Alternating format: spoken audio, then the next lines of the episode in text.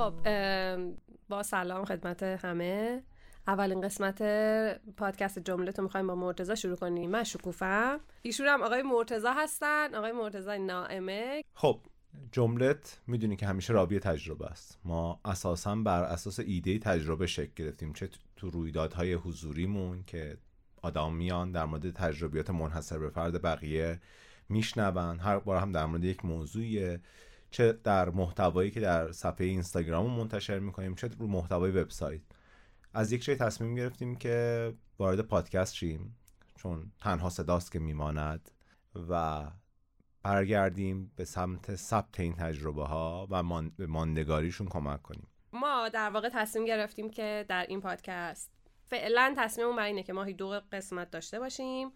قسمت اولمون درباره اون ایونت ماهانه است که برگزار میکنیم، چون که خیلی از بچه‌هایی که حالا تو شهرهای دیگه بودن همیشه تو اینستاگرام این دایرکتور برام داشتن دیگه مرتضی، که ما که نمیتونیم حالا جمعه یک روزه مثلا پاشیم بیایم. من یادم یک نفر بود که بوشهر بود و هر ایونت این پیام میداد من چجوری از بوشهر صبح بیام شب برگردم. و خب این امکانم که ما بتونیم بریم تو شهرهای مختلف و این رویداد تجربه محوری که جملت نامگذاری شما کردینش برگزار کنیم نبود. پس پیشنهادمون این شد که قسمت اول پادکستمون در ماه گزارشی از رویداد باشه، صحبت‌های سخنرانا رو حتی بذاریم، خودمون در و گوهر بیافزاییم در بین صحبت سخنرانا. و قسمت دوممون هم باز دوباره درباره همون موضوع رویداد ماهمون باشه، اما مثلا با حضور 1 یا 2 میهمان دیگه، و باز دوباره خودمونم در و گوهر بیافزاییم. ببین دقیقاً اهمیت پادکست همینه، یعنی این توسعه این ثبت تجربه هست. چون اتفاقا تو همین ایونت آخر ما یکی از این مخاطبامون ثبت نام هم کرده بود که از کاشان می‌خواست بیاد، روز قبل ایونت پیام داد که من ماشینم خراب شده و نمیتونم بیام چون باید 9:30 صبحم اونجا باشم. و اساساً خب ما چون جمع املت جمعه ایم و دوست داریم صبحونه در واقع املت بدیم، زود دیرتر از 9:30 هم نمیتونیم شروع کنیم. بنابراین اگر وقتی دارین پادکست رو گوش میدین میتونین یه املت درست کنین و تصور کنین که در رویداد حضور داشتین و بعد هم با ما اشتراک بذارین اون تصویری که ساختین. اصولاً تجربه کردن این ماجرای پادکست باعث میشه در حالی که آدم به شنیدن خیلی علاقه دارن، تو فضاهای مختلف میتونن بشنون، در حال رانندگی، مخصوصا تو این ترافیک وحشتناکی که تو تهران از آلودگی هوا نگفتم، میخواستم اول صحبتم با آلودگی هوا شروع کنم. سلام کن با آلودگی هوا. به نام خدا، من در یک روزی که از آلودگی هوا در حال تصمیم کردن جام به جان آفرین بودم، اومدم و دارم قسمت اولو ضبط میکنم. شما برو تو همون حوزه خود ترافیک. آلودگی هوا با من، مسائل مربوط به ترافیک با تو. به هر حال خیلی خوشحال میشم که آدمهای بیشتری بشنون جملت رو. همیشه هم به بچه‌ها در برنامه‌ریزی ایونت‌ها گفتم آقا برنامه‌ریزی به شکلی باشه که آدم‌هایی که دوست دارن دسترسی داشته باشن، حضور پیدا کنن، چه تو رویدادهای جملت چه تو کارگاه‌های تجربه جملت بتونن حضور پیدا کنن. اساساً به جملت ماجرای خصت نمیچسبه. خب حالا ما در واقع موضوع اول، من یکم درباره پادکست توضیح دادیم که شما ببینین که من کیم، اینجا کجاست، ما ستا رو کجا میبرن. بعد قسمت اولمون که در واقع رویدادی بود که توی آبان ماه، پایان آبان ماه برگزار شد، در اهمیت طعم و ذائقه بود که ما 4 سخنران داشتیم و من خودم خیلی دوست داشتم این رویدادو، به خاطر اینکه درباره این موضوع طعم و چشیدن و تجربه واقعا جدیدیه دیگه. یه سری صحبت هم خودم داشتم و خوشحالم که در این پادکست میتونم دربارش صحبت بکنم. اما اگه موافقی صحبت‌های آقای علاپیشو رو که یه ادیتی هم روش کردم و یکم کوتاه‌ترش کردم ضمن احترام به تمام صحبت‌هایی که ایشون داشتن با هم دیگه بشنویم، باز دوباره بیام درباره یه موضوع جالبی که همین الان به ذهنم رسید صحبت کنیم. موافقی؟ من منتظرم که بشنویم و بعد برگردیم دوباره. بحث خیلی ساده است و جذاب و فکر کنم همه ما همین الان باش به صورت کاملا ملموس درگیریم. ما در مورد ذائقه میخوام صحبت کنیم که لغت عربی است که اینجا جا افتاده، یه مثلا واژه پارسی یا فارسی من براش نتونستم غیر از چشایی پیدا کنم که حالا به خاطر اینکه یه مقدار راحت‌تر بتونیم ارتباط برقرار کنیم همون لغت زائقه رو من استفاده می‌کنم که ارتباط راحت‌تر باشه. توی فرانسوی یکی دو تا واژه مرتبط با این زائقه داریم که گو میشه گورمه، گورمت نوشته میشه، گورمه خوانده میشه، که به معنی یه چیز خوشمزه، یه چیز راحت پسند. و بعدش میشه گورمان یا گورمان که به کسی میگن که حالا به تعبیر اپیکور یا کسانی که غذاشناسن یا توی کار مزه و چاشنی دستی بر آتش دارن، میگن که کسانی که ارتباط فرازمینی رو، لذت ماورایی رو در ارتباط با غذا، با چشیدن، با بویدن میتونن کسب کنن. اینا رو بهش میگن گورمان، گورمان. یا کسی که ما میگیم که خوشخوراک مثلا، حالا بازم امروز فرق خوشخوراک و شکمو رو نمیتونیم زیاد از هم تفکیک کنیم، ولی گورمان به این فرم بیان میشه. حالا توی انگلیسی که تیست میشه، میخوام برگردم به یه نکته‌ای که توی زبان آلمانی، میدونید که زبان بسیار پیچیده‌ایه، توی زبان جنگ، زبان فلسفه، زبان پزشکی، روانشناسی و اینا، توی حالت عادیشون هم به ذائقه میگن گشماک، ولی در کنار اون سلیقه یا پسند در خصوص یه انسانی که مثلا یا لباسش قشنگه یا ماشین خوبی رو یا جواهر خوبی رو یه خانمی انتخاب کرده، میگن اون شخص یک گشماک خوب داره. میخوام اینو یه ذره بازش کنم که ما بدونیم که ذائقه فقط دیگه اون دریچه دهان در برخورد با نوشیدنی و غذا نیست که توی زبان‌های دیگه باش برخورد میکنن، بلکه به سلیقه منتهی میشه. توی این زمینه اگر یه مقدار بخوایم پیشتر بریم، پژوهش‌های انسان‌های به اصطلاح توانا رو بررسی کنیم، میبینیم که خیلی از اصطلاحاً میگم حکومت‌ها تونستن روی این ذائقه یا روی این گشماک، این پسند انسان‌ها به صورت محوری تأثیر بذارن و در دراز مدت این ذائقه ها رو تغییر بدن به نفع خودشون. این پسند یا این گشماک یا این ذائقه‌ای که توی انسان‌ها آرام آرام دگرگون شده توی همین 40 و چند سال اخیر، بدونی که به کسی ما توهین کنیم از نظر انسانی، ولی از نظر شخصیتی میخوام اینو بررسی کنم. شما یه نفر رو میشناسید با شنیدن مثلا نمیدونم، حالا سلیقه خودم میگم، هتل کالیفرنیای دان هنلی لذت میبره، یکی هم از تتلو. این ارزیابی و مثلا پردازش به این قضیه در پشت این مسئله نشون میده که پسندها تحت تاثیر قرار گرفتن، ذائقه ها تحت تاثیر قرار گرفتن.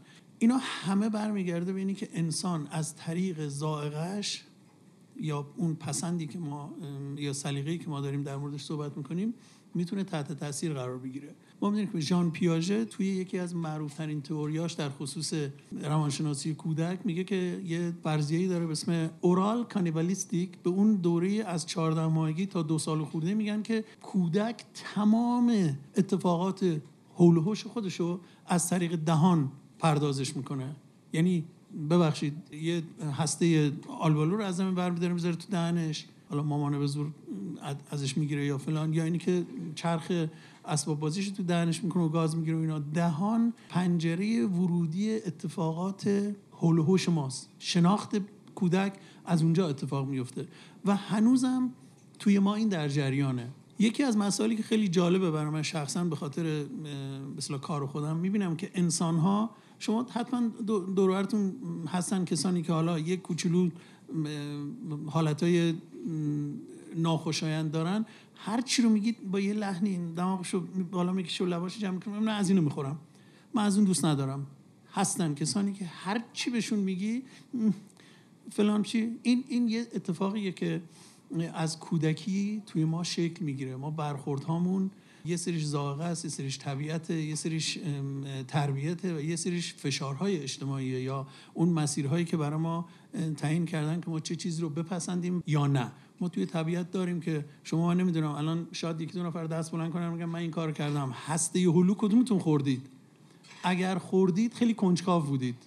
خواستید ببینید چی توشه، در حالی که طبیعت به ما میگه هسته هلو قابل خوردن نیست. به همین خاطر انقدر سخت و پیچیده در دسترس ما قرار گرفته، در قیاس با هسته زردآلو که خیلی راحت میشه 10 تاش هم خورد. الان میدونن که از نظر علمی چون سیانید توی هسته هلو هست، انسان عملا نباید طرفش بره و اگر کسی واقعا هسته هلو رو میشکنه میخوره، شاید بدنش نیاز به سیانید داره. حالا اینو از نظر علمی و پزشکی نمیخوام دور و برش برم چون اینطوری استثنایی هست. ما یه سری مسائل پیچیده‌تر داریم که از نظر علمی الان داره روش بحث میشه. یکیش مسئله فود پیرینگ. این فود پیرینگ میاد میگه که، خیلی مثال ساده براتون میزنم، میگه که گوجه فرنگی با ریحان خیلی هماهنگن، خیلی ساده به هم میخورن اینا. چرا؟ دلیلشو به این فرم توضیح میدن که میگن که در فرای هر پدیده خوراکی یه شمیمی، یه بویی وجود داره که هر زمان دوتا ماده خوراکی از نظر شیمیایی این بوهاشون به هم نزدیک باشه، اینا همسانن با هم. اینو یه آشپزی به اسم هستون بلومنتال سال 1992 این فرضیه رو ثبت کرد و علمیش کرد و عملیش کرد، که یه آدم آشپز ستاره داره، ستاره میشلن هم داره و خیلی مورد تمسخر قرار میگیره به خاطر خاویار و بلوگا رو با شکلات سفید قاطی میکرد. خیلی اولین کاری که میکردن، اینو کی میخوام، ما داریم تو ایران خودمون هم داریم، سوشی رو مثلا با سینه مرغ خام میخورن. نمیدونم شنیدید یا نه یا دیدید، ولی اول اون گاردی که میگیرن، اون ذائقه‌شون، اون دستوری که بهش میده، اون پسندش، اون فرمانی که بهش میده، اول موجب میشه بگه نه من اینو نمیخورم، ولی بعداً آرام آرام میان ببینید که دیگه الان خاویار بلوگا یا اوسیترا توی جعبه‌های پخش میشه که یه سس کوچولو از شکلات سفید کنارش هست. یعنی این شخص اومد گفت که من اینو با این قاطی میکنم. اول ما برخورد مثلا دفاعی داریم و بعد میگیم که نه. نمونهش اینه که من توی آموزشگاهی سالها پیش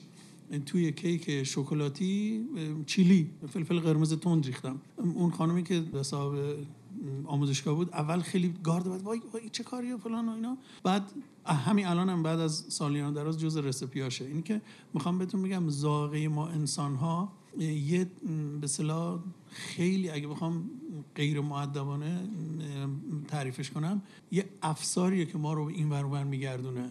یعنی هیچ جایی ما نمیتونیم بدون در نظر گرفتن اینکه ذائقه ما چی میخواد یا چه تشخیص میده، نمیتونیم یه خوراکی یا نوشیدنی رو، حالا نوشیدنی‌ها یه مقدار ضعیف‌ترن تو این قضیه، یه خوراکی رو مورد پسند قرار بدیم یا تاییدش کنیم.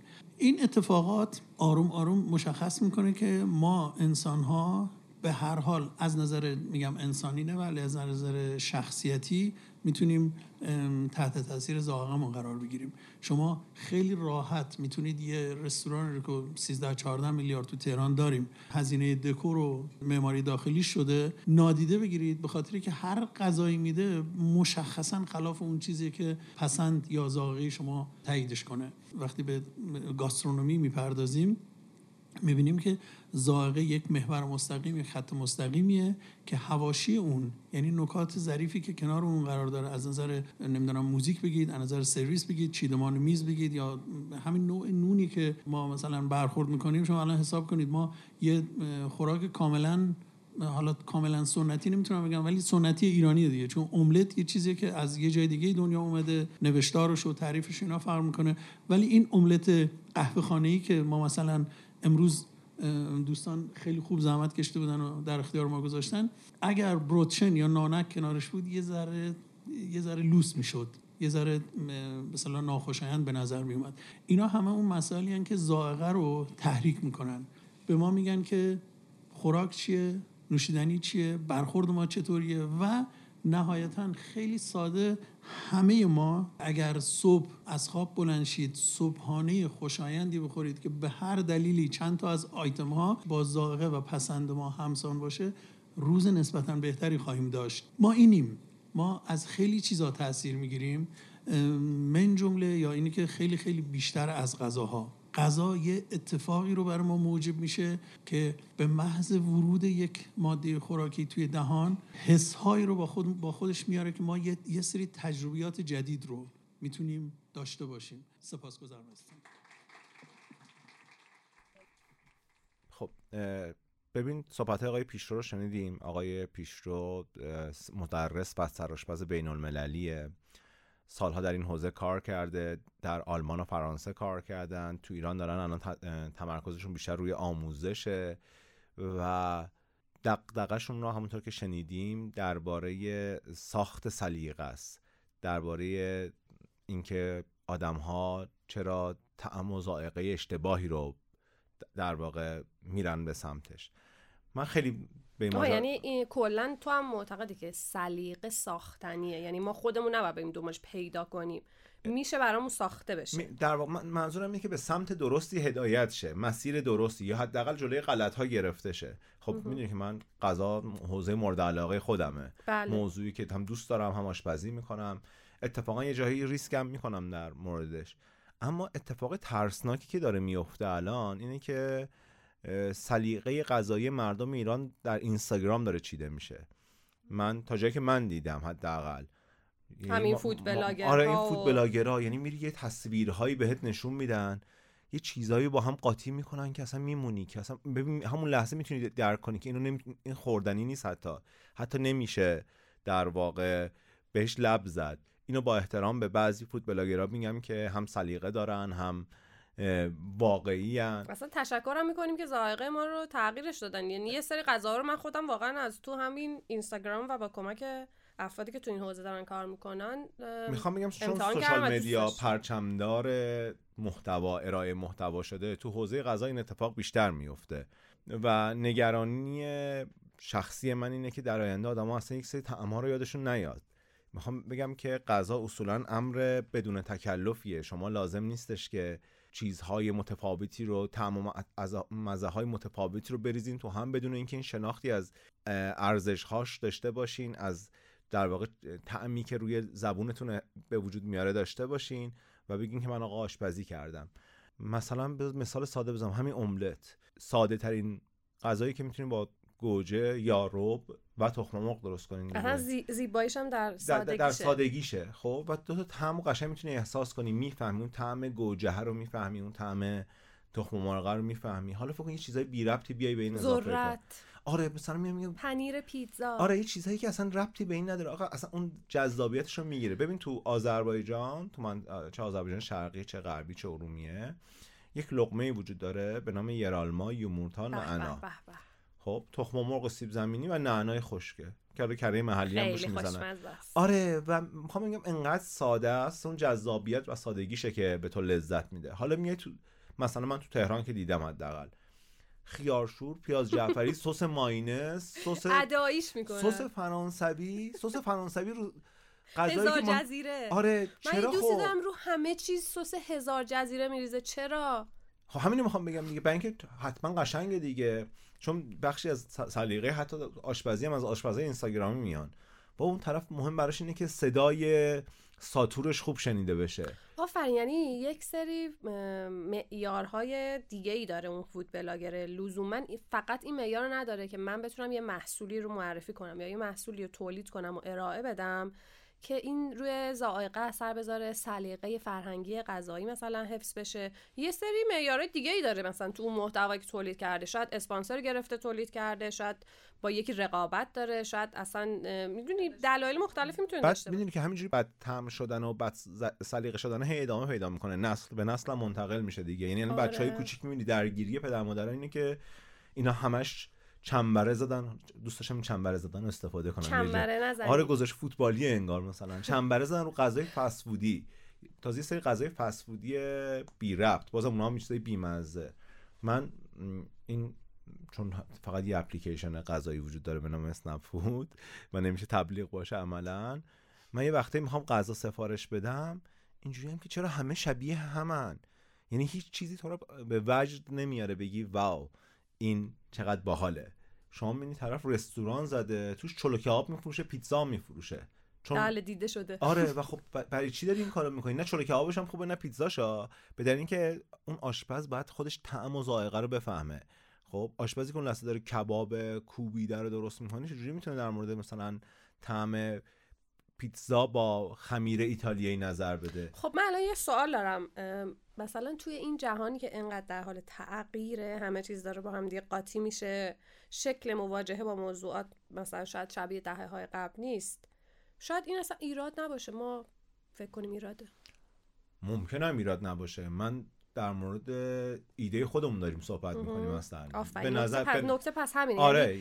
هر کس تجربه خودش از زندگی رو میگه و این تجربه قرار نیست به همه تعمیم داده بشه. ببینی که این حرفایی که زدیم در تناقض با این که آدم‌ها برن سراغ تجربه‌های جدید و شناخت طعم‌های جدید نیستا. دارم میگم که آدم‌ها خودشون تجربه کنن. اینجا حرف درسته. آدم میرین سراغ ریسک کنین، چون برعکس دیگه. حالا در بخشای بعدیش در موردش حرف میزنیم، مثلا سر ماجرای سفر رفتن آدم‌ها میرن از اینجا با خودشون برنج ایرانی میبرن. خب عزیزم بشین تهران دیگه، از یوتیوب هم بشین اون کشور مقصد رو نگاه کن، پولت هم میمونه تو جیبت. عکسش هم قشنگه. اما در مورد این تجربه در واقع طعم‌سازی و اینا، من به نظرم بخش حرف‌های خانم ساناز تایفه رو بشنویم. خانم ساناز تایفه سال‌های سال در فرانسه آشپزی کردن و در مورد این طعم‌سازی یه ذره در واقع حرفاشون حرفای کاربردی تریه. به نظرم بشنویم و بعد برگردیم. منم با نظرت موافقم، بشنویم. ولی یه نکته درباره همین طعم‌سازی الان به ذهنم رسیده، بذار اول اون رو بگم بعد بریم بشنویم. مثلا من یادمه که همین قاطی کردن غذاها توی بچگی ما تو خونمون خیلی اتفاق میافتاد. یعنی یک روزی، حداقل یک روز در هفته بود که گزارش هفتگی بعدم فهمیدم گزارش هفتگیه. ولی توی اون تولید گزارش هفتگی هم اون حالا مامان خونه یا هر کسی که تو خونه آشپزی میکرد این توجهو داشت که این غذا یه وقت اینا با هم قاطی نشه، سلامت غذا از بین بره، مضر بشه یا بدمزه بشه. میدونی باز یه انگار یه ذکاوتی پشت ماجرا بود. صرفا اینجوری نبود که به من چه، من اینا رو قاطی میکنم خوشگل بشه، فقط ظاهرش قشنگ بشه یا ادایی بشه یا گرونتر بشه. باز اون توجهه بود با وجود اینکه همه چیزای بی ربط با هم، کوکوی گوشکوبیده مثلا، یا یه چیزایی تبدیل میشد به یه چیز دیگه. از زمان مهاجرت هم بود به فرانسه و واقعیتش از همون ماهای اول من چون فاصله سنی داشتم با بچه‌های هم دوره ایم، چون قبلا ایران تحصیل کرده بودم، بچه‌ها مثلا 20-21 سالشون بود، من 27-8 ساله. یه قرار دوره همی گذاشتن همه که دوره هم باشن بچه‌ها توی هم آتلیه توی عقدکوی استراسبورگ و بچه‌ها چه دختر چه پسر تمام رسپی‌های مادر بزرگشون رو در قالب شیرینی و شورینی درست کرده بودن، آورده بودن و کل اون تایم دوره همی رو بچه‌ها در مورد رسیپی هاشون با هم حرف می‌زدن و خیلی برای من عجیب بود، برای کسی که تازه از ایران اومده و حالا من اون موقع مثلا حالا جوون محسوب می‌شدم تقریبا، که مقایسهش کردم با جوونه ایران و الان تو این 4-5 سالی که برگشتم، خب نسلای بعد از من اومدن، این قضیه داره پررنگ‌تر میشه که ما متأسفانه داریم برعکس همه جای دنیا ظاهرا حتی اروپا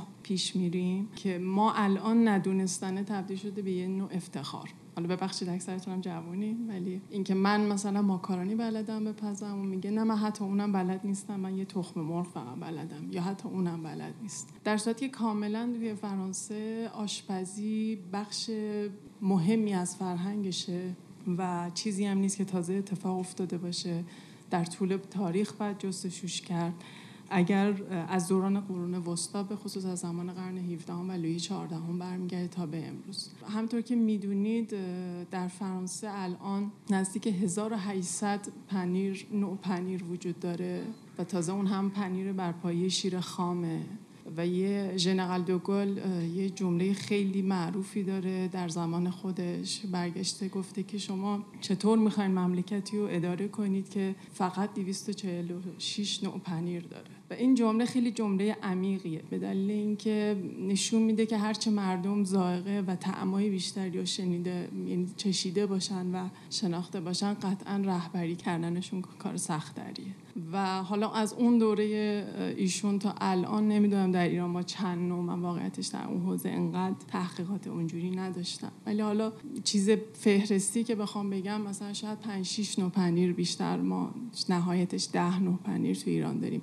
بحث مقایسه نیست، چون قطعا ما تو یک چیزای دیگه خیلی مهمتر و وسیع‌تر کار کردیم. بحث شناختنه و اینکه واقعیتش ما نمیخوایم بشناسیم. و من چون دانشگاه دارم همزمان درس میدم و با نسل جوان در ارتباطم، میبینم که چقدر پس زده میشه کسی هم که حتی بخواد یاد داده.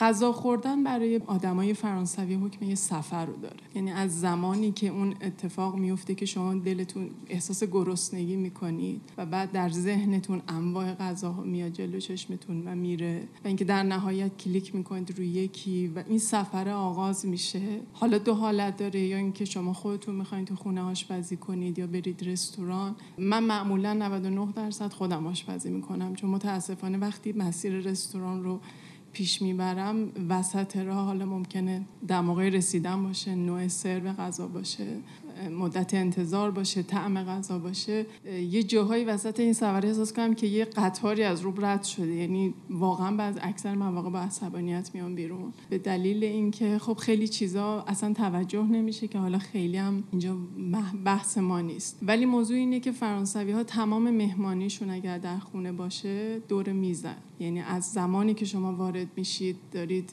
میخورید تا آخری که میرید. و جالب اینه که از بچه تا کوچه، یعنی پیرترین فرد دور میز در مورد این مزه ها و گویای مختلف دارن با هم بحث میکنن. حالا بحث شراب هست، بحث دیگه هست که حالا ما تو ایران خیلی چیز نیستیم، ولی اینکه چه نوع شرابی باشه، چه عطری داره، برای پیش غذا باشه، برای غذا باشه، حالا خود غذای پیش غذای خود غذای، بعد وارد قضیه دسر میشید، بعد وارد غذای پنیر میشید، بعد قهوه میشید. حتی پنیری هم که سینی که جلوتون میگیرن، این که پنیر شناس باشه باید از چند نوع، معمولا بین 2 تا 3 نوع پنیر رو انتخاب میکنن، ولی نوع خوردن، ترتیب خوردنش اینه که از کم حالا گوترین یا ملایمترین مزه شروع بکنید و به قویترین مزه ختمش بکنید و در نهایت هم با قهوه تموم میشه. شوهر خواهر من فرانسویه. ما اولین باری که براش آش رشته پختیم یه حرف خیلی جالبی زد، هی میخورد و بعد از 4-5 بار که این قاشقو گذاشت تو دهنش و داشت لذت میبرد، خب اونا آش ندارن، میگن سوپ. برگشت به من گفتش که این خوشمزه ترین سوپیه که من تو عمرم خوردم. گفتم چرا؟ گفت برای اینکه تو هر قاشقش یه مزه جدیده، یه بار نخوده، یه بار لوبیاه، یه بار عدسه. و بعد سفر اینا توی دهن من تا زمانی که پایین میره اصلا چیز عجیبیه که من معمولا کمتر پیش میاد که بهش فکر بکنم. در مورد سفر میخوام بگم و مزه، که به نظرم خیلی چیز جالبیه و شما رو دعوت میکنم که از این بعد به چیزایی که میخورین بیشتر دقت کنین. من سال 2016 یا 17 بود، سالها بود ایران نیامدم و خیلی دلتنگ بودم. داشتم توی گلری لافایت استراسبورگ راه میرفتم. حالا قطعا همه شیرینی ماکارون رو دیدید و چشیدید و میشناسید. چند تا برند خیلی معروف داره در فرانسه برای که تخصص ماکارون دارن. یکیش پیر اغمه است که یه قرفه‌ای هم اون موقع جدیدن باز کرده بود گوشه گالری لافایت و اون فروشندش منو صدا کرد، چون یه سینی هم گذاشت جلوم، گفتش که این کلکسیون جدیدمونه، تازه اومده، اگر دوست داشتید بچشید. من نگاه کردم، خب صورتی خیلی قشنگی بود و یکیشو برداشتم، یک گاز زدم و یهو منو پرت کرد ایران. اصلا عجیب غریب این 4000 خورده کیلومتر در عرض یک ثانیه طی شد. بعد گفتم که اسم این کلکسیونتون چیه؟ برگشت گفت اصفهان، یا همون اصفهان. خب من اصفهانی ام، یعنی متولد اصفهانم و تا اینکه گفت اصفهان من اصلا اشکام ریخت و اینقدر اون آدم عجیب بود براش که گفتش که اونم شروع کرد با من گریه کردن و ما همزمان این دوتا دیوونه وسط گالری لافایت شروع کردیم گریه کردن. یعنی میخوام بهتون بگم که چجور میتونه یک مزه شما رو پرت کنه به یک دوره‌ای، به یک جایی، به یک مکانی که اون بر خیلی دارن استفاده میکنن. متاسفانه یا خوشبختانه، چون یک فرصت میشه بهش نگاه کرد، اینه که خاورمیانه برای اروپایی‌ها و برای غربی‌ها یک نقطه خیلی ناشناخته است و طعمای ما براشون طعمای ناشناخته‌ایه. حرف از ادویه که میاد، معمولاً الان 1-2 شف جدید اومده توی فرانسه که خیلی جوونن، ولی چون طرف فکر می‌کنم مال مراکش هستن، یه مقدار ادویه رو بیشتر از اروپایی‌ها میشناسن یا چای رو بیشتر از ایرانی‌ها میشناسن، بر اساس ادویه دارن کار میکنن و خیلی مسیری که شاید شف معمولی فرانسوی توی 10 سال طی کنه، اونا تو 1 سال طی کردن. چون اون مزه های جدیدی که بهشون میده براشون چیز دیگه ای. دوستای فرانسوی من جلوی من چای حق، یعنی اصلا جرئت نمیکنن درست کنن، به خاطر اینکه میگن این مال شماست، ما جرئت نداریم، مگه میشه شما برای ما چای درست کنید. امیدوارم که هممون یک کم به این قضیه عمیق‌تر فکر بکنیم، روی مزه هایی که داریم درست میکنیم، توی چیزهایی که داریم میخوریم، جاهایی که میریم، با نگاه عمیق‌تر و یک کم اون سفر رو شروع بکنیم، ببینیم حتی اون آشتشته‌ای که میخورین دفعه بعد خواهشاً تو دهنتون مزه مزه کنین، سفرش رو بچشید. خیلی ممنون. این موضوع که خانم تایفه دربارش صحبت کرد، خب خیلی تجربیاتشون از زندگی توی فرانسه و ماجراهایی که اونجا داشتن بود که منم برام خیلی جالبه، این که مثلا توی کشورهای دیگه مواجهه با غذا چجوریه. تجربه‌ای که من داشتم حالا از جاهایی که سفر کردم این بوده که در بسیاری از کشورهایی که من دیدم آدم‌ها درباره غذا با هم دیگه زیاد صحبت می‌کنن، درباره خود اون غذاه. یعنی مثلا ممکنه یک ساعت نیم ساعت خوردن یک غذا طول بکشه سر میز و تمام اون نیم ساعت رو درباره اون غذای صحبت میکنن. حالا اون غذای یه سالاده، اون غذای یه چیز خیلی ساده مثل مثلا چند تا گیاهی که با هم پخته شده است. ما اینجا 6 ساعت قرمه سبزی میپزیم، در یک رو پاته‌اشو میخونیم. از اون اولش هم فکر کردیم که چایی رو گذاشتی برای بعد. یعنی از غذا انگار میپریم و درباره اینکه این غذایی که داریم میخوریم، حالا چه کسی که اینو ساخته درباره‌اش صحبت کنه، چه آدمایی که سر اون میزن تجربیاتشون رو از شکل‌های دیگه‌ای از اون غذا که تو خونه خودشون یا جاهای دیگه خوردن بگن. میدونی درباره وقتی میشیم سر سفره بیشتر درباره مواردی که به اون محتویات داخل سفره ربط نداره صحبت میکنیم، تا اینکه تمام وقت ما میذاریم روی این که الان این قرمه سبزی و چجوری سبزیشو سرخ کردی. حتی اگه میدونیم اول سبزیشو مثلا ریختی یا لوبیاشو از قبل خیس کردی، اینا حرفای تکراری نیست، اینا چون از زبان یک شخص جدید داره گفته میشه و یه سری تجربیات جدید توش نقش داشته برای تولید این حرف جدیده. من تجربه‌ام اینجوری بوده که من خودم مثلا سر میز غذا کمتر درباره اون غذا صحبت میکنم. حالا سعی خودم اینه که درباره اون غذا صحبت کنم، اما معمولا اون جمعی که سر میزن سر سفرن، حالا دو تا سوالم جواب میدم، بعد دوباره بحثو میبرن سر یه سری مثلا مسائل سیاسی، اجتماعی، نمیدونم هر موضوع دیگه. آلودگی اون بحث آلودگی اگه شروع شه خودم اجازه نمیدم مثلا خارج بشیم ازش. ولی ما درباره غذا قبول داری. حالا ما که میگم اینن که تمام مردمان این سرزمین، من و آدم‌هایی که باهاشون معاشرت کردم، هی میخوام اینو تاکید کنم چون یکی از چیزایی که واقعا به نظرم لازمه که اصلاحش کنیم، این جمع ساختن ما همه اینا، تهرانیا، شیرازیا، کلی که نیست، که تجربه من مثلا از زندگی. اتفاقا خیلی بامزه بود این نکته که میگم من آدمایی که به غذا و اون محتویات توجه میکنن و در موردش حرف میزنن منو به وجد میارن. تو ایونت آخر دومین ایونت تابستون که تو دست برگزار شد، یکی از این مهمونا بعد از ایونت ما گفت آقا ببخشید این کرمی که کنار املت گذاشته بودین تو اون دورچینه چی بود؟ گفتم که اون یه ترکیبی از پنیر و آووکادو بود که همینجا میساختن. گفت هم این خیلی ایده جالبی بود که روی غذا نذاشته بودن، کنار گذاشته بودن، به تو فرصت میدادن که تست کنی. همین که باریکلا پیازو با سماق قاطی کرده بودن، ترکیب پیاز سماقی گذاشته بودن برای صبونه. و اصلا همین نکته که میگی، یعنی سر میز بخش‌های مختلف غذا رو در ظرف‌های مختلف سرو می‌کنن. یعنی دقت کن مثلا تو کشورهای مختلف، حالا لزومی نداره آدم حتما سفر کرده باشه به اون کشور، الان چیزی که زیاد مستند درباره غذا در کشورها می‌بینی که مثلا یه سری از شهرها، یه سری از کشورها یه غذا رو که میاره بقیه بخش‌ها رو هی جدا جدا می‌بینی، 50 تا ظرف جلوت تو هر کدوم یه چیزیه. این خودش مثلا یه پیام توجه دیگه، توجه کن به این خامه‌ای که کنار غذاست، به این کره‌ای که شکلش متفاوته کنار غذا، یا این دو نوع نون برای تو مثلا تو دو تا ظرف آورده شده، این به این معنی نیست که نونه رو بیار و کره رو بمال و لقمه رو بگیر بزن بر بدن. یه پیامی وجود داره، یعنی این غذا یک موضوع قابل توجهه، یک موضوعیه که میتونه توجه تو رو از دیگر موضوعاتی که شاید در طول روز، هفته یا دورانی که قبل از خوردن این غذا گذروندی داشتی، این توجهتو کم بکنه از اون موضوعات و بیارت یه جا. یعنی حتی یه جوری مایندفولنسه، میدونی؟ یعنی من فکر میکنم اینو اگه ما بتونیم وارد زندگیمون بکنیم، حداقل روزی یه 10 دقیقه فرصت داریم مثلا ناهار بخوریم، ولی اون 10 دقیقه رو به هیچ موضوع دیگه از زندگی فکر نمی‌کنیم، به هیچ موضوع، درباره هیچ موضوع دیگه از زندگی حرف نمی‌زنیم. ببین اصلا همین که چون به جزئیاتش دقت نمی‌کنیم بعضن تجربه آشپزیمون اشتباه در میاد. مثلا میگن مثلا تو داری آبگوشت درست می‌کنی، مثلا نخود آذربایجان سریع‌تر میپزه، به عنوان مثال دارم میگم. خب بعد طرف میره مثلا نخود جنوب میگیره، بعد میگه این چرا مثلا 4 ساعت طول کشید پخت نخودش. آره مثلا خاله من چطور نخوداش مثلا یه ربع می‌پزه. آره در حالی که اصلا اون کار کرده اون نخوده برای یه چیز دیگه است. اون اصلا برای یه کار دیگه‌ای دارن استفاده می‌کنن. الان آفرین چقدر مثال خوبی زدی. مثلا یه مثالم همیشه خوبه، میدونی که از خوبای مثالی.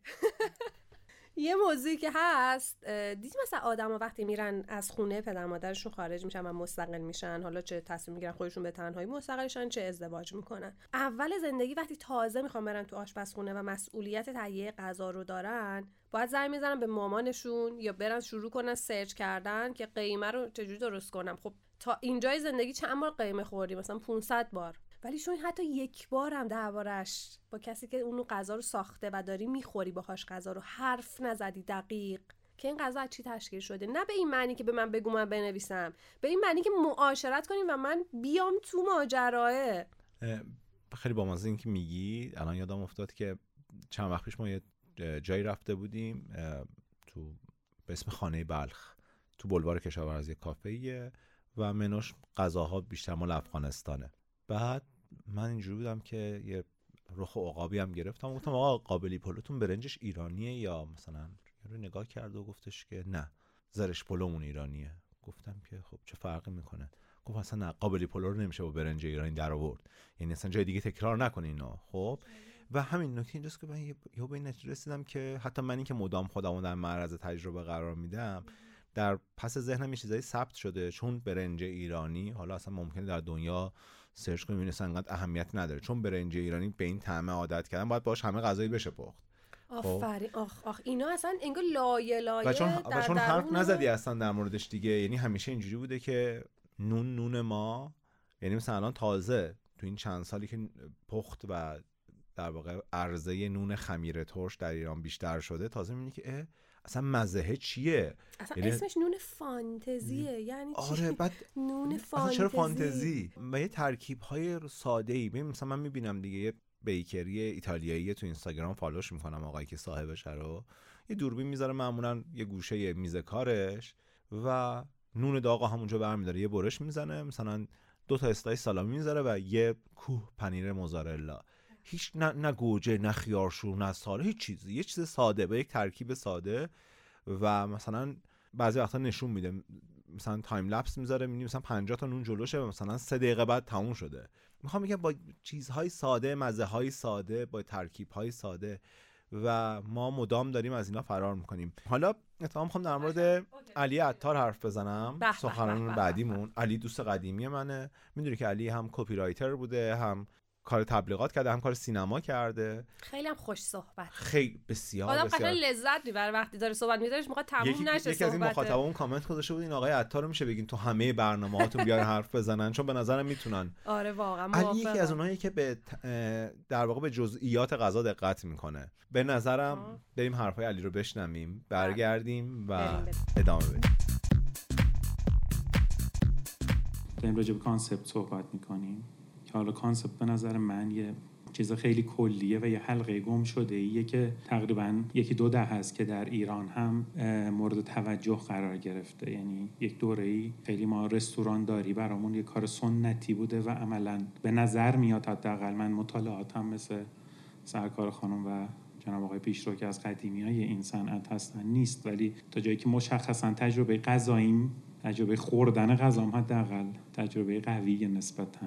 رستوران هایی که در دهه های مثلا 50 و 60 که رستوران زیاد شد، من کاری به بار و کابار رستوران ها و اینا ندارم، ولی به شکلی چلو کبابی بودن. یعنی عملا خیلی ما کانسپت جدی نداشتیم و در واقع اون کانسپت ما بوده، یعنی کانسپتی که الان بهش میگن رستوران ایرانی، یعنی غذای ایرانی. دیگه همه جا هم جا افتاده که با یه مدلی کباب در رستوران جا افتاده. خورشت و اینا فکر میکنم کمتر از 10-15 ساله که به منوی رستورانی اضافه شده. حالا 1-2 تا خورشت مجلسی بوده، شبیه فسنجون و این چیزا بود قبلا هم توی منوها، ولی مدل خورشت هایی که حالا هی هم تغییر کرده تو این سالها و جسارت آشپزها بیشتر شده در این که برن بگردن خورشت‌های گمنامی که توی شهرهای مختلف شما باید سفر می‌کردین برای تست کردن یا چشایی مزه‌های جذاب جنوب و شمال، همینجا در دسترس قرار گرفته. یعنی در واقع همون عرض تقاضاست. من به نظرم کانسپت یه بخشیش بحث جغرافیا و امکانات و منطقه جغرافیایی، یعنی الزاماً هر کانسپتی تو هر منطقه جغرافیایی جواب نمیده و اینو باید در نظر گرفت. در مرحله دومش این شکلیه که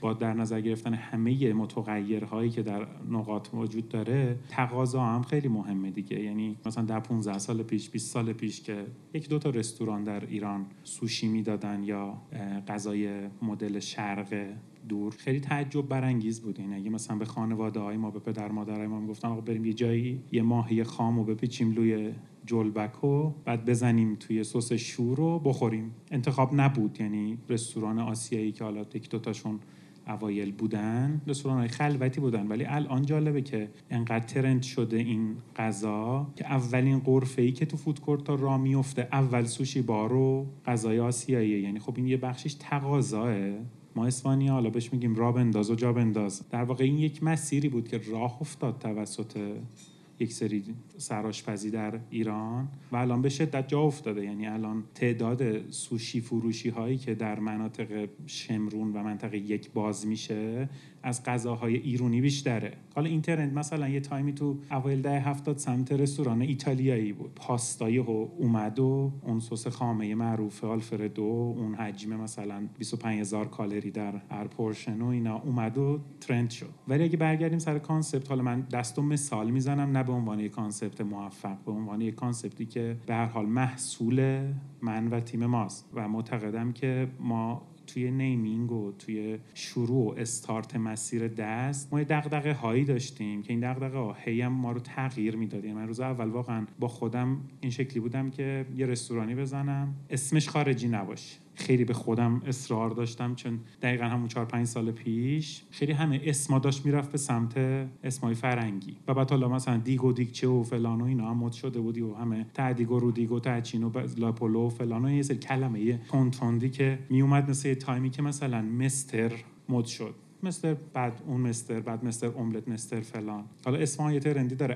عمو نوروز، عمو قنات، عمو فلافل، عمو برگر فلان. خب اینا اون نفر اولی که این کارو میکنه آدم خلاقیه به نسبت، ولی خب این که کانسپت نیست که کانسپت عمو یا کانسپت خاله یا عم لیلا یا فلان، این نمیشه کانسپت. یعنی اولش در شروع جذابه، ولی که تو دوباره حرف جدیدی نداشته باشی بزنی به نظرم یه حالی میشه دیگه. مثل کاری که این ظرفای روحی زمانی اومد توی سبد پذیرایی رستوران ها، فکر کنم حالا خود روحی هم یکی از رستورانایی بود که با شروع کرد که خیلی جذاب بود دیگه. بعد یهو یه موجی زد و دیدن خب به صرفه است و نمیشکنه و خوبم هست و ارزونه و یهو دیدیم که همه رستورانای تایمی به مدت 3-4 سال ظرفشون روحی شد. یعنی پیتزا تو ظرف روحی، سوشی تو ظرف روحی، یعنی اصلا یه کانسپت رستوران و همه چی رو گذاشتیم کنار، دیدیم این به صرفه است بذار اینو بگیریم بریم. این که یک لباسی میدوزیم تو برخی رستوران ها که یقش به پارچش نمیخوره، پارچش به دکمش نمیخوره،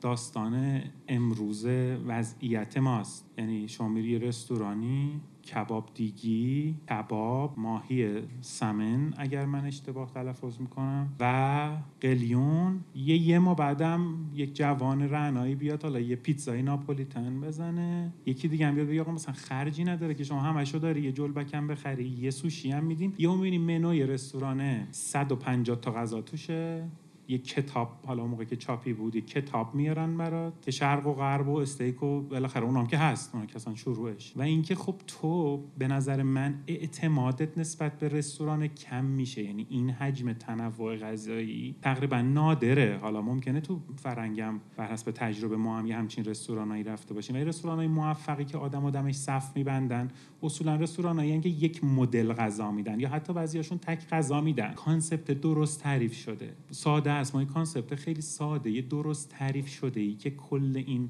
ترکیبات به هم میخوره. تو ایران داریم کله پاچه فروشی، از اسمش، از بوش، از فامیلش، از اون آقایی که اون پشت وایساده، از چیدمان حالا گاهن ترسناک اون ورودی، ولی همه چیز با هم یه حرف میزنه. آقا کله پاچه بدین، کله پاچه آبرومنده درست بدین. آخرش مردم برمیگردن به اون اصلی که باید برگردن. ایراد رستوران هایی که اخیراً داره راه میفته، حالا ما هم آلوده شدیم، داریم هی توسعه میدیم، هی فکر میکنیم، هی دنبال کار جدید کردن. خب ما هم یه جای کار جدید کردنم تموم میشه دیگه، مگه مثلا همینه دیگه چیکار کنیم؟ خب ولی مثلا اینکه من میگم چقدر وقته که هممون دلمون تنگ میشه برای هوس کردن و برگشتن به یک طعم نوستالژی درست. این که ما هی سعی میکنیم در قالب کانسپت خودمون رو پنهان کنیم و نقیصه های طعم سازیمون رو پنهان کنیم و بگیم نه کانسپت ما این شکلیه. من فکر کنم این کانسپت نیست در واقع، یعنی ما یه جورایی تو ایران کانسپت رو اشتباه گرفتیم. الان دوباره داریم بهش رجوع میکنیم، ولی تعداد آدم های کانسپت محور و رستوران هایی که به همه چیز دیتیل هاش فکر میکنن کمه. من خودم تو دست گاهن فیدبک خیلی خوب میگیرم،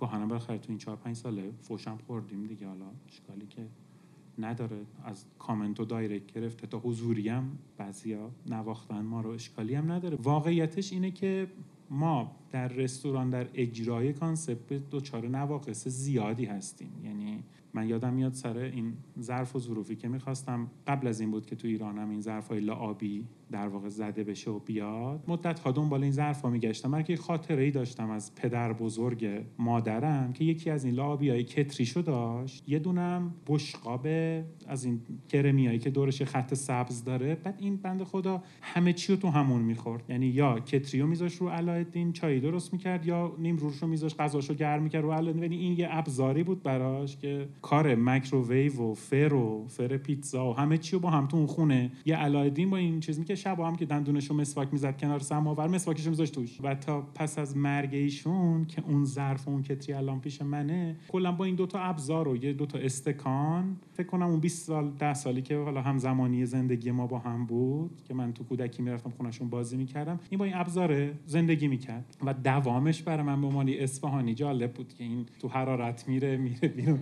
برای موقعی که خواستم دست رو بندازم خیلی دنبال اون کتریه میگشتم که رسیدیم بعدش به این در واقع قوری هایی که یه جوری نشانه‌ای هم از دست شده و این تابه ها. این باعث شد که من 3-4 تا سفر برم بیرون ایران، چون اولم آدرس غلطی به ما دادن، گفتم بریم سمت لهستان، گفتم حالا اونقدرم ما امکانات رستوران می‌خوایم بزنیم 60 تا سیت داره تو شهر غرب توی کوچه خلوت دیگه، تا لهستان نریم یا بریم تا لهستان دیگه، ظرف این مدل جنگ جهانی نیاریم دیگه، حداقل چیز درست بده. واسه اینا رو پیدا کردیم آوردیم و بعدش خوشبختانه اینم شد یک ایده‌ای که الان تو خیلی از رستوران‌ها از این ظرفای لعابی استفاده میشه، دوامش هم بد نیست. ما توی دست در واقع اومدیم از روز اولی که من اسم دست رو انتخاب کردم که حالا فکر می‌کردم مثلا باید اسم بذاریم دست پخت، دست چین، دست یه چیزی. با یه بار به خودم فکر کردم که خب چرا خودمون رو محدود کنیم؟ مگه خود دست چشه؟ دیگه هست دیگه، حالا چندین معنی مختلف هم میده دیگه، یعنی دست یه موقعی واحد شمارش غذا هم بوده دیگه، حالا چیزی که الان شده پورشن و فلان و اینا. همچنان هم یه دست کله پاچه و دست چلو کباب و اینا مرسوم هست، ولی دیگه خب چون شیک شدیم مثلا اونم الان زشت.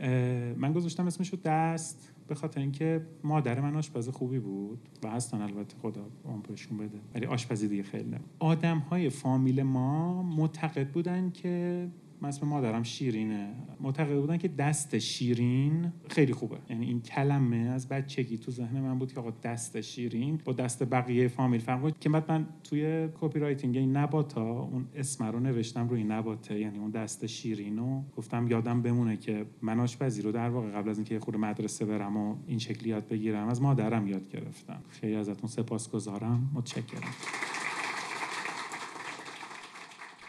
واقعا آقای علی عطار خیلی شیرین، یعنی جذاب صحبت میکنه، بعد خاطراتشو به جا استفاده میکنه. ببین از من این دوستامو که میبینم از آشپزخونه‌شون ویدیو میذارن، عکس میذارن، مثلا مریم آدم مثلا لذت میبره، اصلا انگار طرف یه بخشی از زندگیش واقعا در آشپزخونه‌اش میگذره. محل زندگی صرفا یک محل پخت نیست، بخشی از زمان عمرشو داره میگذرونه. علی هم روی کردش همینه، یعنی من هیچ وقت علی رو در آشپزی ندیدم که شغلمه صبح برم آشپزی کنم، حالا در واقع به بچه‌ها بگم چی بپزن چی نپزن، عصرام برگردم خونه. مدام میبینی فکر میکنه به غذا، آشپزی، آشپزخونه، غذا خوردن بخشی از فرهنگ یک جامعه است. خب ما پس نمیتونیم بگیم من میرم سفر که با فرهنگ یک جامعه آشناشم ولی مهمترین بخش و در دسترس ترین بخشش رو حذف میکنم. خب پس نه همینجوری سفر میری، نمیری با فرهنگ، با یک فرهنگ جدید آشناشی. ببین مثلا در همین بغل گوشمون در ترکیه وعده صبحانه مهمترین وعدهشونه، یعنی اساساً زمان مفصل میذارن، اصلا اون شکل مفصل بودنش برای اینکه بتونی زمان بذاری. میدونی اصلا ماجرا اینه که آقا من به تو جزئیات زیادی میذارم که تو سر وقت بشینی اینجا مزه کنی، حالا تونتون لازم نیست لقمه بگیری بخوری بگی من پاشم برم. اگه میخوای وقت بذاری بیا صبونه مفصل، وگرنه از کنار خیابون میتونی رد شی یه لقمه سیمیت خالی بگیری بری به کارت هم برسی. اما اگه میای صبح بشین صبونه خوری وقت بذار برای صبونت. مثلا میخوام بگم که حتی ما در مواجهه این شکلی، یعنی ما اگر بپذیریم که آشپزی و غذا پختن بخشی از فرهنگ جامعه است، اون موقع یه ذره روی کردمون تغییر میکنه. یه بخش ماجرام از این شکل میگیره که ما به محتوای ارزشمند قابل رجوع کم داریم، یعنی الان خیلی معدوده دیگه. خب فاخرترین چیزی که داشتیم مستطاب آشپزی آقای دریابندریه که بسیار بسیار کتاب درخشانی و کتاب مرجع توی موضوع، در واقع محتوای مرجع کم داریم تو این موضوع، برای اینکه اصلا توجه هم برای هیچ وقت به قول تو در موردش حرف زده نشده. ولی اصلا جزء موضوعاتی نیست که مثلا من بخوام برم کتاب بخونم. خب مثلا تو نمیتونی بری ژاپن یا بعد کسی بیاد اون کتاب رو بخونه. تو مثلا میری ژاپن توقع داری قرمه سبزی بذارن جلوت؟ نه دیگه. خب اگر ببین یعنی من میگم ببین یه بحث ماجرام البته همیشه مالی هم هستا، یعنی میگی آقا من دارم یه هفته میرم سفر، هزینه غذام مثلا خیلی زیاد نشه پس بیام یه سری غذا ایران ببرم. الان ما اصلا به اون کاری نداریم. در تمام مواردی که تو زندگی ما هست مسئله مالی اصلا ما پررنگ ترین اون رو همیشه میذاریم کنار، این پیش‌فرضمونه. ولی ماجرا اینه که این رفتاره که من مثلا مخصوصا حالا شرق آسیا بیشتر ممکنه اینجوری باشه، رفت آمد ایرانی هم حالا ممکنه بیشتر باشه، کشورایی که الان هم ویزا راحت میده هم سهل الوصول رفتن، یعنی تجربه آدما توی اون کشورها شاید بیشتر باشه. اینی که آخ من نودلای اینا چقدر بیمزه است، من اینو نمیخورم، وای من مثلا لب به این نوع سبزیجات نمیزنم، سیب زمینیو چرا اینجوری میپزم، وای من سیب زمینی اینجوری پخته نمیخورم، سسشون چرا شیرینه، آفرین چرا نمک ندارن تو غذا، چرا صبونه خامه نیست.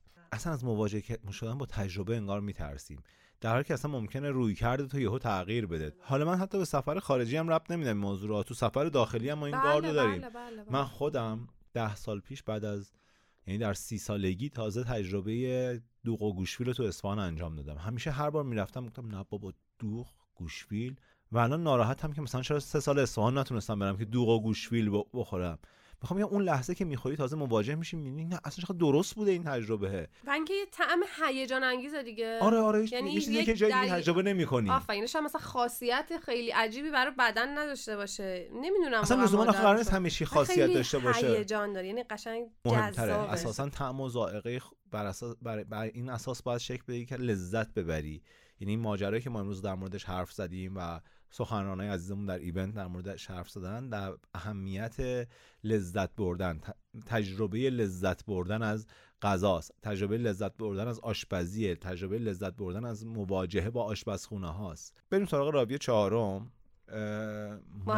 محمد ریحانی. محمد دوست مشترک ماست. بله. و چه خاطرات خوبی در کافه محمد داشتیم ما. بریم حرفای محمد رو گوش بدیم. بریم. خیلی سال پیش در واقع ما توی محله زندگی میکردیم به اسم خوش، حالا محله سرسبیل حساب میشه و یه جورایی تهران قدیم مرکز محسوب میشه. حجم زیادی مغازه کبابی توی محله اون بود، تقریبا از هر طرفی که رد میشدی یه دونه کبابی بود، یه دونه کبابی سر کوچه، یه دونه کبابی ته کوچه، همینجوری بود. مغازه های متفاوتی بود ولی کبابی ها تعداد بسیار زیادی بودن که رفته هر چی سن من بیشتر میشد تا اونجایی که تو اون محله زندگی میکردم تعدادشون کمتر میشد. امروز که برمیگردم به اون حالات میبینم تعداد بسیار زیادی از این کبابی‌ها اصلا وجود خارجی دیگه ندارن. یادمه که اون موقع‌ها وقتی خانواده صحبت می‌کردن در مورد اینکه کباب چه کیفیتی باید داشته باشه، کسی در مورد مغازه صحبت نمی‌کرد، کسی در مورد بسته‌بندی صحبت نمی‌کرد. مزخرفی به اسم گارنیش وجود نداشت، تقریباً هنوز چیزی به اسم مرینیت کردن یاد نگرفته بودن تا خراب بکنن مواد اولیه رو. ولی یه مسئله‌ای که خیلی جدی بهش اشاره می‌کردن این بود که گوشت کبابیه چیه؟ چه متریالی استفاده می‌کنه؟ گوشت تازه استفاده میکنه یا نه؟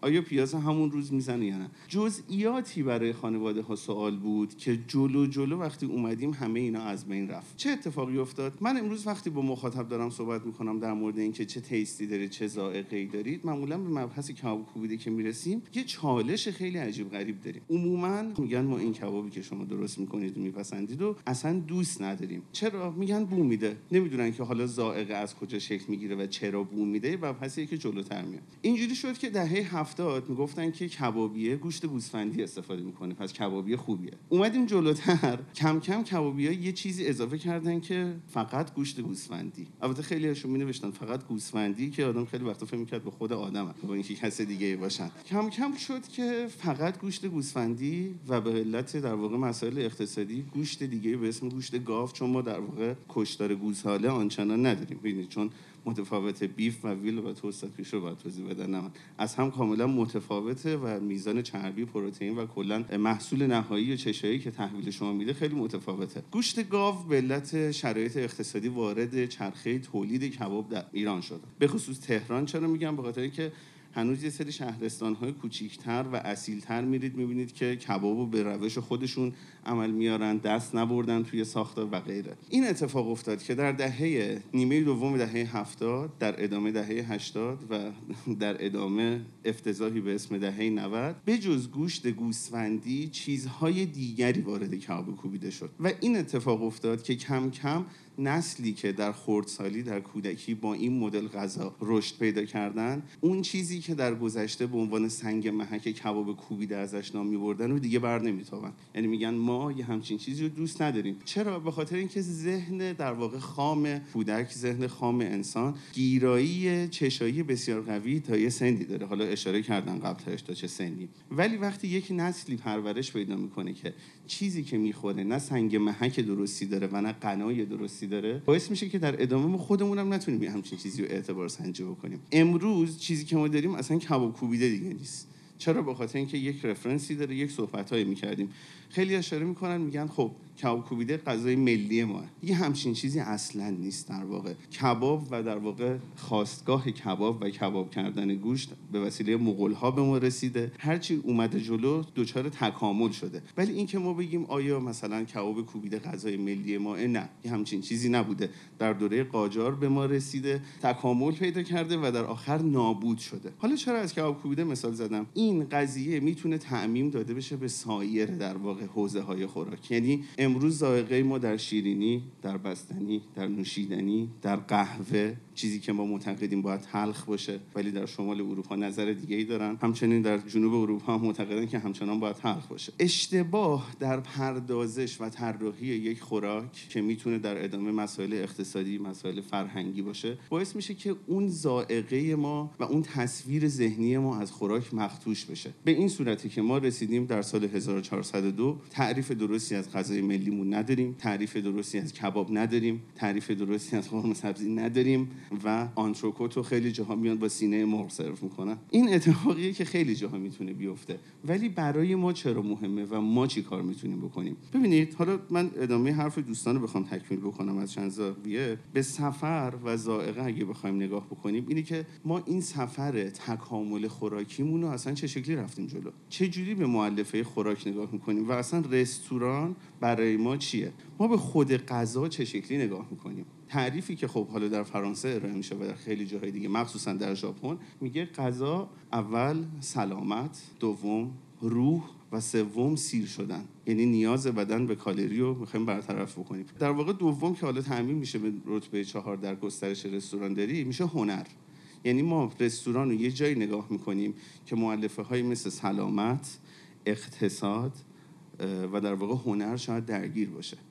آیا این نگاه ما به صورت کلی به همه کسب و کارامون تو حوزه مثلا غذا و خوراک داریم؟ نه. چرا؟ به خاطر اینکه ما فکر می‌کنیم حالا ما یه چیزی قبلا درست می‌کردیم ارائه بدیم. بله، یه همچین چیزی میتونسته درست باشه. زمانی که ما غذا فروشی‌های محلی و لوکال داشتیم، تعریفش این بوده که ما یک هنری داریم، یک خوراکی رو مثلا دایی من میتونسته یه خوراکی به وجود بیاره، به فاز خیلی خوب بوده، اطرافیان ازش تعریف می‌کردن. در گیلان این نوع غرفه‌ها خیلی زیاده. کسایی که فقط واویشگای خوب درست می‌کنن میان واویشگاه فروشی باز می‌کردن و واویشکا فروشی در واقع اون نیازهای اولیه شما رو برطرف میکنه و اتفاقا جای خیلی آرتیستیکی نیستش که بخواید برید وقت بگذرونید، حالا معاشرت بکنید و برید جلو. این روند تکاملی ما چیزیه که ما خودمون درک نمیکنیم. یعنی ما در شناخت مؤلفه های حالا میشه گفتش ملیمون دوچار مشکل شدیم. یعنی چی؟ یعنی من به فرزند خودم چطوری میخوام نشون بدم که تو ایرانی هستی یا مثلا اهل فرانسه هستی؟ خاطره‌ای که خانم تایفه تعریف کردن از این نظر خیلی مهم بود. یعنی زمانی که ما میخوایم بازتاب یک هویت خودمون رو به یک کس خارجی یا غریب منتقل بکنیم، در مورد چه المانی صحبت می‌کنیم؟ در مورد پوشاکمون صحبت می‌کنیم، در مورد خوراکمون صحبت می‌کنیم، یا در مورد موسیقیمون صحبت می‌کنیم؟ حقیقتاً یک فرد ایرانی با اوریج سنی 30 سال چقدر میتونه در مورد شاخص‌های فرهنگی خوراکی صحبت بکنه؟ این اون عینکیه که ما نذاشتیم و اهمیتش رو هیچ وقت ترک نکردیم در تکاملش. چرا؟ به خاطر اینکه اینو میتونیم امروز تو جامعه ببینیم. کسانی که اهمیت زیادی در واقع ذائقه و غذا در واقع انرژی میذارن پاش، کسانی هستن که از خانواده‌های اومدن که دستپخت و خوراک اهمیت بسیار زیادی براشون داشته. یعنی اگر شما مادر بزرگ، پدر یا هر کسی دیگه اطرافیانتون بودن که دستپخت خوبی داشته و اهمیت به جزئیات خوراک میداده، این اهمیت به شما هم منتقل شده، به ما هم منتقل شده. من در واقع از یک خانواده میام که آذری هستن و مهاجر هستن از سمت باکو به سمت ایران. یک بخشی از خانواده رفتن انزلی زندگی کردن، تکامل پیدا کردن. یک بخشی رفتن تبریز، تکامل پیدا کردن.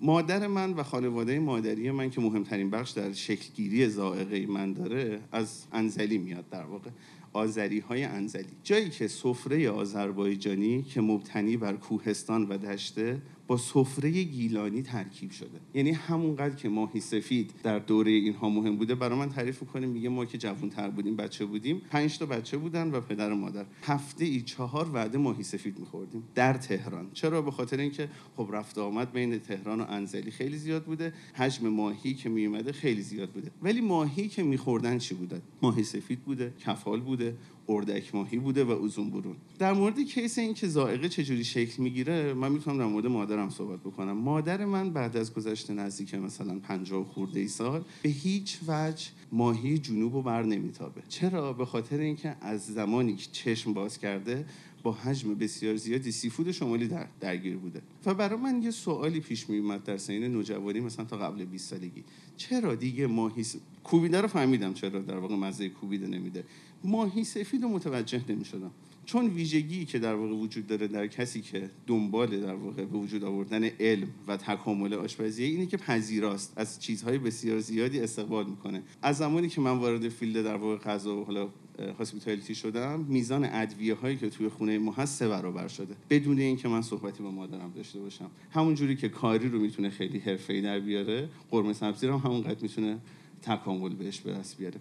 در ادامه ما متوجه شدیم که تغییر متد آشپزی در منزل ما و اضافه شدن فقط 2 ادویه کوچک در آرد غلتاندن ماهی سفید باعث شده بود که ما مزه رو گم کنیم. ما با هم سوار شدیم رفتیم بابلسر، یه ماهی برامون سرو کردن که من تا ماهی رو گذاشتم تو دهنم خوش شدم. ازشون سوال پرسیدم که چجوری ماهی رو درست میکنید؟ چون این دقیقاً همون مزه‌ای میده که مثلا من تا 12 سالگی ماهی سفید اینجوری خوردم. به من گفتن که نمک، هیچ چیز دیگری ماهی سفید نداره. و من اون روز متوجه شدم که پروفایل طعمی ماهی سفیدی که توی ذهن من بوده چیزی نیست جز ذات خود ماهی سفید دریایی و نمک. و اونجا تازه ضربه‌ای خوردم که جبران‌پذیر نبودین که اجزای زیادی دچار گمراهی میشه. در واقع یه جوری میشه گفت جفتک چارگوش محسوب میشه توی حوزه خوراک اگه بخوایم همین کاری رو بکنیم. و این باعث شد که من یه مقداری دقیق‌تر نگاه بکنم. چرا؟ به خاطر اینکه فیلد کاری من شده بود چشایی، بررسی زیرساخت‌های حالا رستورانی و غیره، و من باید به صورت مستقل اجزا رو از هم تفکیک می‌کردم. این ضربه ماهی سفید. یه ضربه دیگه خوردم توی زندگیم. ما رفتیم یک نمایشگاهی، انجمن ملی لبنیات آمریکا اونجا کنفرانس رو برگزار کرده بود، یک ورکشاپی رو قرار بود ما شرکت بکنیم. خیلی استقبال کردیم. اسمش هم شف تاد بود، نزدیک 70 سالش بود، خیلی آدم خوشمشرب و خیلی خوب. بعد کنفرانس باهاش صحبت کردیم، گفتیم سلام، خوبید؟ حال شما چطوره؟ ما ایرانی هستیم، اومدیم ورکشاپ پنیر شرکت بکنیم، پنیر بشناسیم. گفت اه چقدر خوب، ایران یکی از اولین پنیرهایی که در جهان اختراع شده و پیدا کردن در طبرستان در شمال ایران پیدا شده. میدونید ما اینجوری نگاش میکردیم؟ نه نمیدونیم. اولین سوالی که از اون پرسیدن بود که چرا نمیدونید. توی ذهنمون یه جواب بود واسه اینکه مرغ همسایه قازه و جواب خاصی نداشتم. اون موقع دنبال این بودیم که یک در واقع کالجی بریم ثبت نام بکنیم که دانش گاسترونومی رو افزایش بدیم، مثلا 2 سال تا 4 سال بریم ثبت نام بکنیم. صحبتی که با ایشون کرده این بود که تو گاسترونومی مملکت خودتو میشناسی یا نه؟ من گفتم که آره میشناسم. گفت خب آشپزی فارسی رو برای من توی 5 بخش مستقل نام ببر. من زنی داشتم گفتم پیاز داغ قاعدتاً. گفت خب، گفتم همین پیاز داغ دیگه، اگه ادامه‌شو بدم که خیلی بد میشه. یک راهنمایی که کردیم بود که تمام رستوران هایی که تو فکر میکنی خیلی ایده خوبی دارن و خیلی متمایز هستن، برو نگاه کن ببین چه وجه تسمیه‌ای با دیگران دارن. رستوران های میشلن استار، رستوران هایی که در واقع جایزه های خلاقیت رو میبرن، چه تفاوتی با بقیه میکنن. نگاه درستی که به همه اینا بکنیم اینه که همشون دارن آشپزی و گاسترونومی خود کشور خودشون اجرا میکنن به خلاق ترین مدل ممکن. رستوران های ستاره دار عموماً رستوران‌های بومی هستن، نمیتونم بگم که صرفاً رستوران‌های بومی هستن که گاسترونومی اون کشور رو توسعه میدن. یه خوراک ایرانی رو در واقع انتساب میدن به شیخ بهایی به اسم فالوده شیرازی که میگن فالوده شیرازی و نون سنگک رو شیخ بهایی اختراع کرده. در مورد نون سنگک نمیتونم انقدر اظهار نظر بکنم، ولی در زمینه فالوده شیرازی قاعدتاً شیخ بهایی نشسته توی لابراتوار رشته بکشه، مثلا سنسوری بکنه ببینه چه اتفاقی میفته. و اختراع شیخ بهایی هم نمیتونه باشه. چرا؟ به خاطر ریشه تاریخی، یعنی آن چیزی که به اسم رشته نشاسته وجود داره که ما باهاش فالوده درست میکنیم، در مشرق زمین خیلی وقتا در فرم‌های مختلف، در سایزهای مختلف باهاش رشته های مختلفی درست میکنن. خب شیخ بهایی قاعدتاً به عنوان یک کسی که باسواد بوده و خلاقیت سرشاری داشته، از اصفهان کاملا مشخصه، اومده از ابزار موجود یک ترکیب به وجود آورده که منتهی شده به فالوده شیرازی. ولی چطوری اومده این کارو کرده؟ ابتدا عناصر رو درست شناخته. ما تا زمانی که عناصر رو نشناسیم کاری نمیتونیم بکنیم. خیلی فکر می‌کنم مثلا خلاقیت یک چیزیه بغل هیپوتالاموس که یه سریا دارن یه سریا ندارن. نه، شما تا زمانی که تمام بیس موسیقی رو مسلط نباشید نمیتونید قطعه تولید بکنید، مگر اینکه اینایی که مثلا یه بابا کرم پشت پیانو میزنن جزئیاتشو نمیتونن بزنن. آشپزی ایرانی و در واقع گاسترونومی ما یک همچین ساختاری داره، بسیار غنیه، بسیار تکامل یافته است و بسیار ابزار مختلف داره برای ارائه و تکامل و در واقع تلفیق. یه نمونه دیگه‌ای که نام برده شد آش رشته است. آش رشته اتفاقاً جزو هویت‌های ملی ما محسوب میشه، ولی باز یک عنصر تکامل یافته به اسم رشته داره که در اثر مهاجرت حالا مردم مشرق زمین یا جنگ هر چی به ما رسیده و در کنارش پارامترهای دیگه‌ای داره. کشک هم از مغول‌ها به ما رسیده، یعنی اگر بخوایم درست نگاه بکنیم، اگر مغولستان و مغول‌ها تصمیم نمی‌گرفتن وارد فلات ایران شدن، ما امروز احتمالاً آشمون رو با همون بلغور گندم سابق و سرکه می‌خوردیم بدون کشک. و این چیزهایی که ما یا می‌دونیم یا نمی‌دونیم و یک پارچه نمی‌دونیم. مشکل ما اینجاست. خیلی‌ها میگن که ما در زمینه اجرای این در واقع مهمات منبع نداریم، نمیتونیم کاری بکنیم، منبع فارسی مناسبی نداریم، این اینجوریه، این اینجوریه. نه، من 3 تا منبع میگم که مهمترین منابعه و اتفاقا یکیش در شکل‌گیری اینی که من امروز اینجا هستم خیلی تاثیر داره. اولیش مستطاب نجف دریابندریه. مستطاب نجف دریابندری مهمترین بخشی که داره 100 صفحه اولشه، نه رسیپی‌ها و بعضی صفحاتی که مدخل بخش‌های مختلفه. نجف دریابندری جزو معدود کسانیه که اومده مکتب شناسی آشپزی رو به صورت تکاملی بررسی کرد، در واقع به وجود آورده. 100 صفحه صحبت کرده در مورد اینه که ما چی هستیم، از کجا آمده ایم و جایگاه ما کجاست. یه منبع دیگه در واقع میشه آشپزی دوره صفویه ایرج افشار که مهمترین ترکیب 2 تا رساله است که خود مرحوم ایرج افشار خریداری کردن، تهیه کردن، آوردن ایران، تصحیح نسخه کردن و به وجودش آوردن.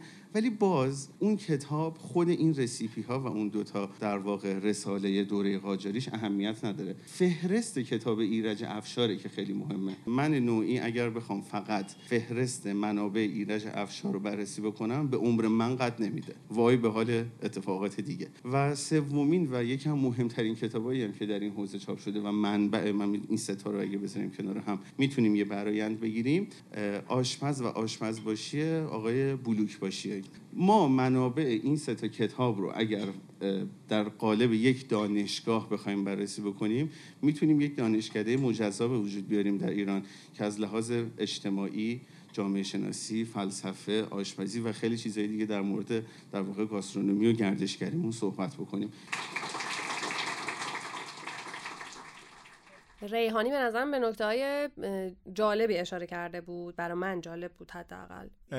ولی شکوفه خیلی ازت ممنونم، خیلی خوشحالم که در اولین اپیزود پادکست جملت من مهمونت بودم. خواهش میکنم، ما خودمون مهمونیم، عالم محضر میهمانان اساسا. نه و منم واقعا لذت بردم از صحبت باهات، چون خوش میگذره. یعنی آدم میبینه که آخرش یه چند دقیقه صحبت کردم درباره یه چیزی که لازم نیست حتما تهش به من چیزی یاد بده، لازم نیست حتما یه موضوعی باشه که دغدغه کلان بشریت باشه، لازم نیست گره‌ای از مشکلات بشریت باز کنم. مثلا نشستم اینجا نتیجه میگیریم که نداره، اصلا این جمله رو نداره. همه ی نتیجه‌ای که اینجا گرفتیم میتونه واقعا توی تجربه‌های بعدی زندگیمون تغییر کنه و یا واقعا ببینیم که مثلا من تا این سال فکر میکردم که این درسته، بعد فهمیدم که اون غلطه، ممکنه چند سال بعد بفهمم دوباره اون درسته. پس من نمیتونم بیام 100% هیچ وقت نظر بدم که این صفر، این یکه، به غیر از اینم هیچ چیزی وجود نداره.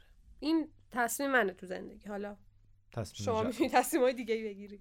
من فقط به همین پیشنهاد میدم که در موقع گوش دادن به پادکست جملت، املت فراموش نشه. من به املت وفادارم. این قسمت اول پادکست جملت بود. در پادگیرها لطفاً ما رو بشنوید، به دوستاتونم معرفیمون بکنید. در صفحه اینستاگراممون jumlet.events ما رو دنبال بکنید. آدرس سایتمون، کانال تلگراممون و نکات جالب درباره ایونت ها، پرسش و پاسخ. یکم فکر کنم تعاملمون رو بیشتر کنیم از این لحظه که پادکست راه میفته. نظر بدیم به ما حتما نظرتون رو میخونیم و برای من جالبه واقعا که حتی بیم درباره نظرات تو پادکست صحبت بکنیم دیگه. این که همین، به من که خیلی خوش گذشت صحبت کردم با تو مرتضی و امیدوارم که شنیدنش هم لذت بخش بوده باشه.